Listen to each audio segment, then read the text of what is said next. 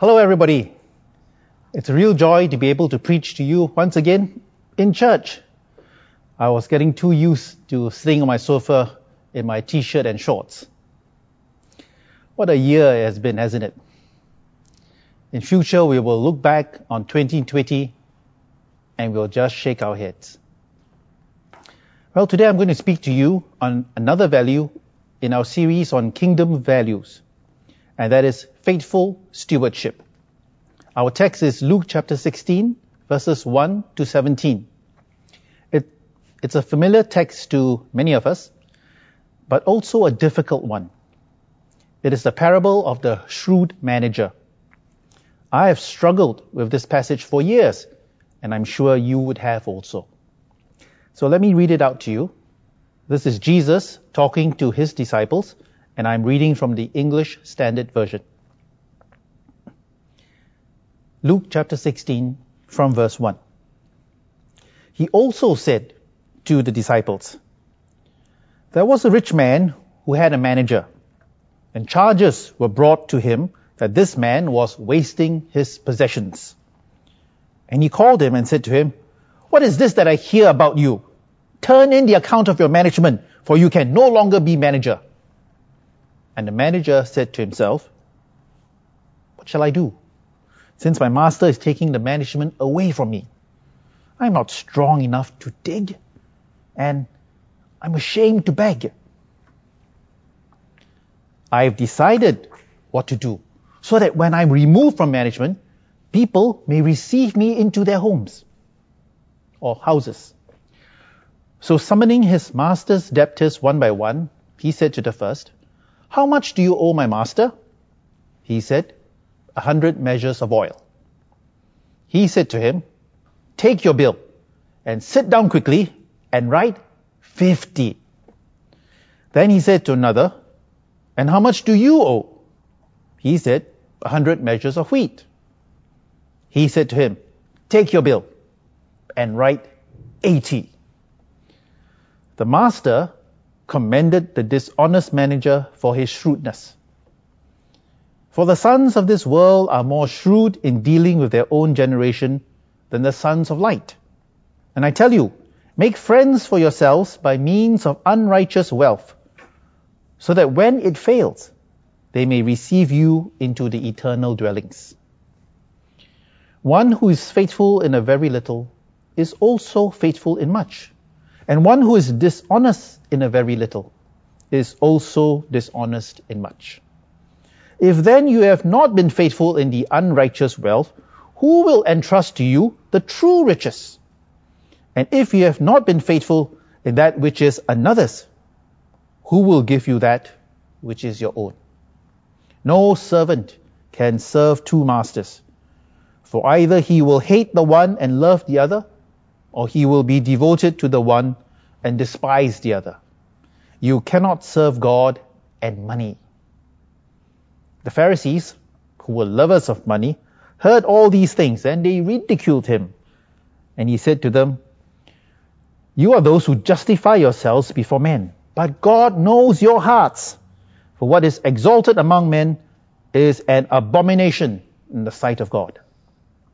The law and the prophets were, were until John. Since then, the good news of the kingdom of God is preached, and everyone forces his way into it. But it is easier for heaven and earth to pass away than for one dot of the law to become void. This is the word of God. Will you pray me, please? Almighty God, Heavenly Father, as we look to you and your word now, we ask you, Lord, to remove all distractions. Help us hear your still, soft voice and give us understanding. Amen.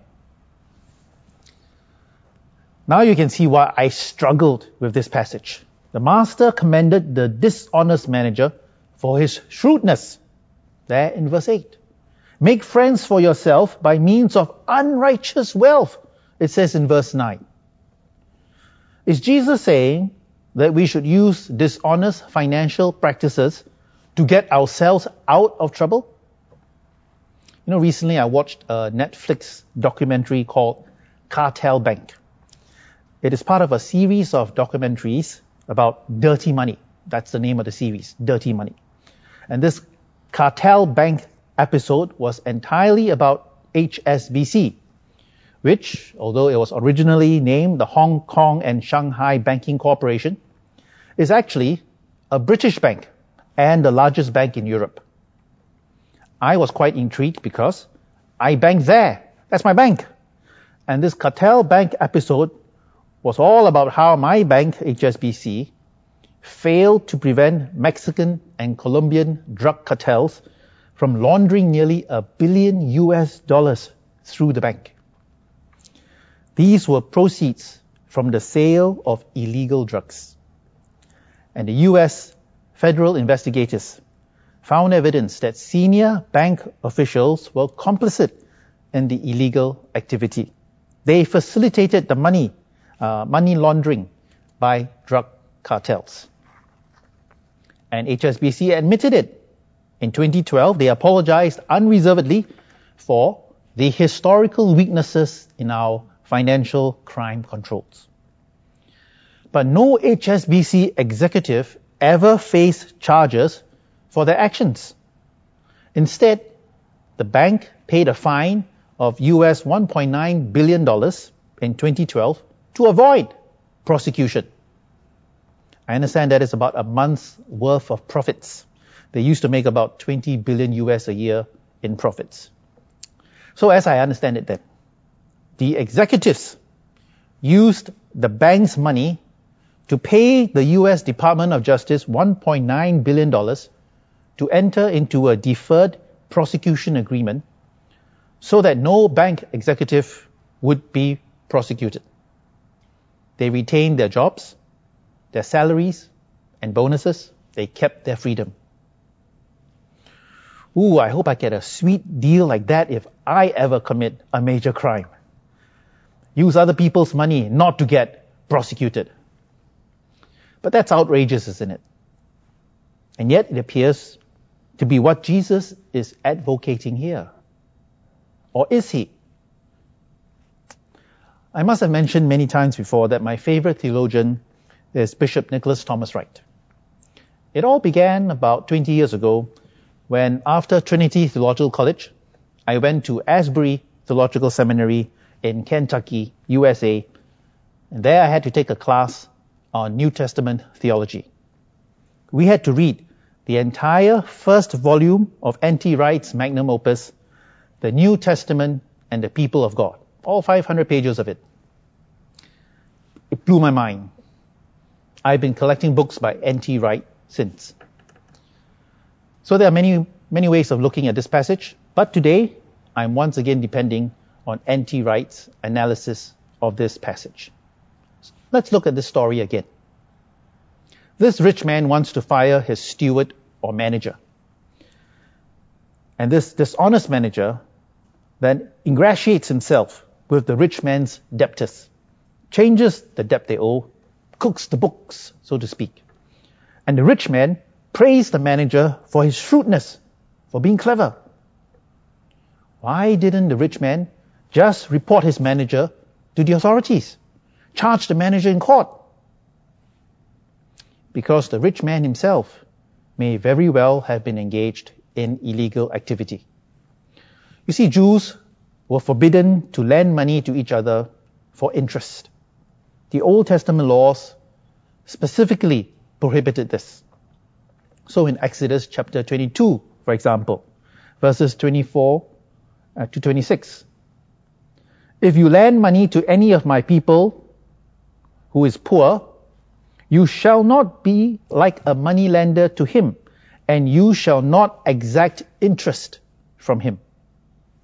Leviticus chapter 25, verse 36 onwards. Take no interest from him or profit, but fear your God, that your brother may live beside you. You shall not lend him your money at interest, nor give him your food for profit the prophet Ezekiel goes further. He calls lending at interest an abomination worthy of death, even if it is just your son who does it. So Ezekiel chapter 18, from verse 10. If he fathers a son who lends money at interest and takes profit, shall he then live? He shall not live. He has done all these abominations. He shall surely die. His blood shall be upon himself. Death for lending at interest, says the prophet Ezekiel. Serious business. But of course, there were ways to try to get around this prohibition. One way was to lend in kind, to lend people olive oil or wheat instead. How does this work? So let's say you come to me and you need some money. I then lend you 50 measures of oil instead. Here in verse 6, the word translated measure is the ancient unit batus or bath, which is about 32 liters. I lend you 50 baths of oil, which you can then go and sell the oil for money. But we agree that you will, at some specified point in time, give me back 100 measures of oil. And I would then go and convert that back to money. I would double my money. So I could charge you a lower rate for a larger loan. I might use a different measure. And in the Bible, the Greek word used in verse 7 is kurus or kos of wheat. It is also translated measure in English, but it is in fact a different unit. So I lend you 80 kos of wheat, but you give me back 100 kos, which is about 40,000 liters. There are other ways of evasion also, but this appears to be what the rich man was doing. The rich man was in fact charging interest. The manager obviously knew what was going on. And what the manager might have been doing was just reducing the bill to the original amount borrowed. He was deducting the interest from the bill the rich man was charging. So the rich man couldn't accuse the manager without exposing his own illegal deeds. He could only admire his manager's shrewdness. But the real question is, what is the story all about? As Christians, we tend to personalize Jesus' teachings. We like to think that every one of Jesus' stories speaks to us as individuals. But sometimes the teachings refer to all of us as a people. Almost every first century Jewish story about a master and a steward is a story about God and Israel. God is the rich man or master here, and Israel is the manager or steward. Israel was supposed to be God's property manager, the light of the world, the sons or children of light in this story. But Israel is failing.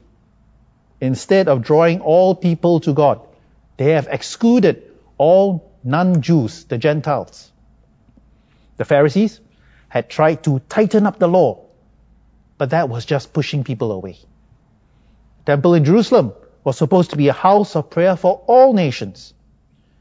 But the Jews had put up a low barrier around the temple, and any Gentile crossing that barrier would be killed. Therefore, Israel was about to be dismissed. Its mandate handed over to a new people of God.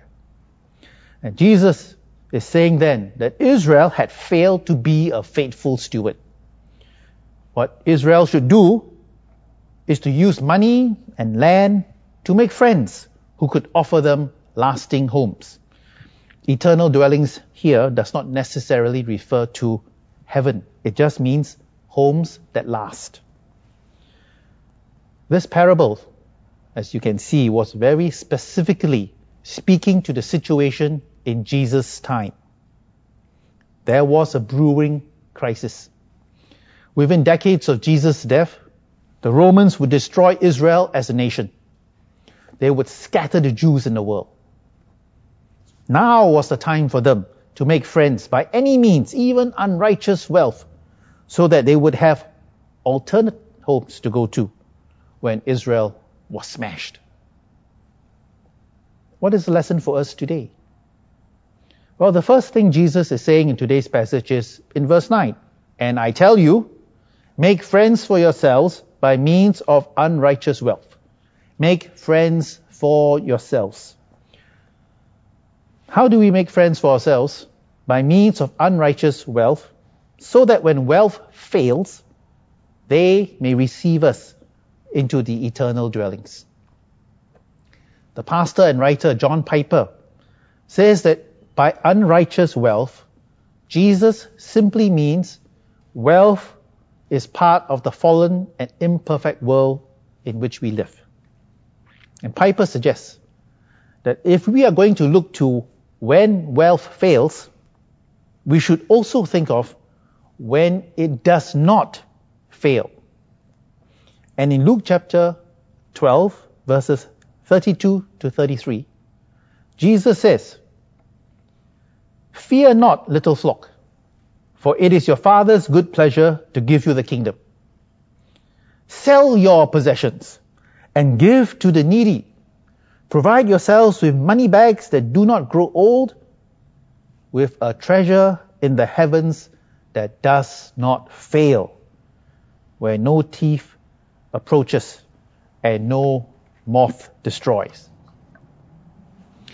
So making friends with money today means using money to meet people's needs. That's how you lay up a treasure that does not fail. The manager was generous with the rich man's money. And we children of light need to be as shrewd as that manager. We need to be generous with our master's money to lay up a treasure in the heavens that does not fail. Whose money is it? It is our master's money. And he wants us to be generous with it because our heavenly master has made us all managers of wealth. How do we use this wealth?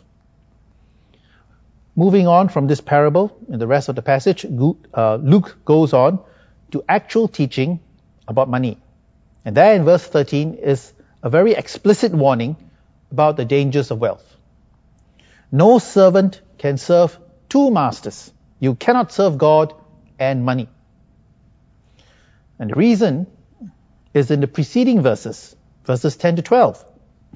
It's all about faithfulness. Money, wealth, land, status, talents. These are entrusted to us. God graciously gives His people gifts, but He expects us to use these for His glory, not for our glory or glamour. God wants us to be shrewd managers.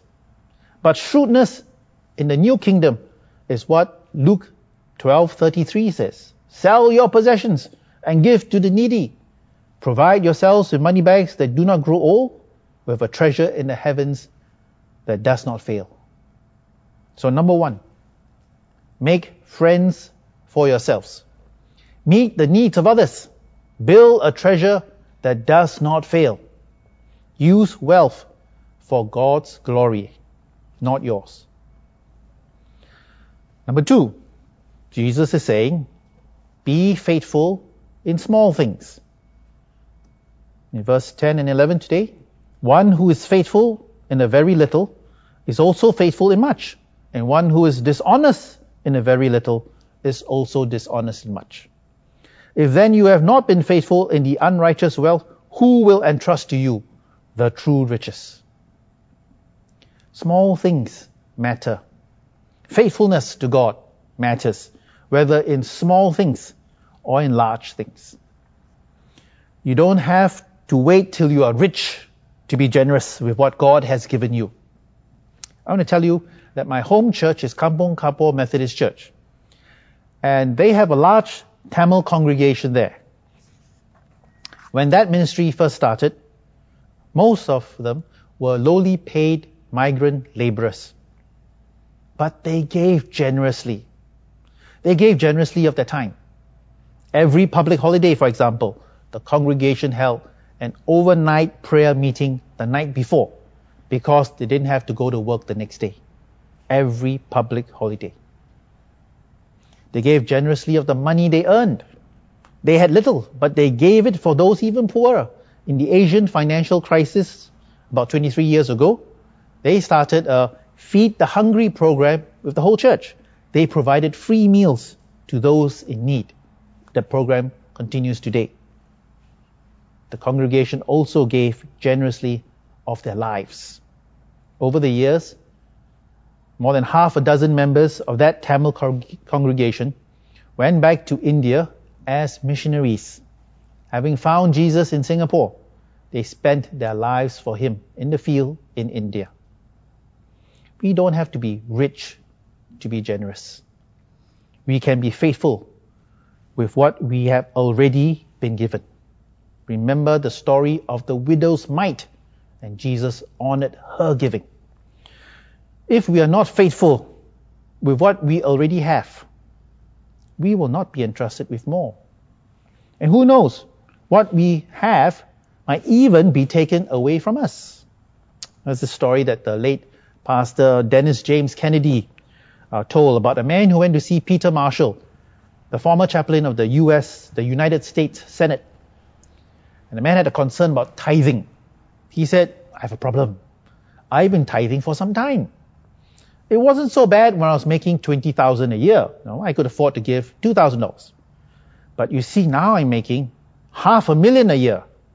And there's just no way I can afford to give away 50,000 a year. So Dr. Marshall reflected on this wealthy, uh, wealthy man's dilemma. But he gave no advice. He simply said, Yes, sir, I, I see that you do have a problem.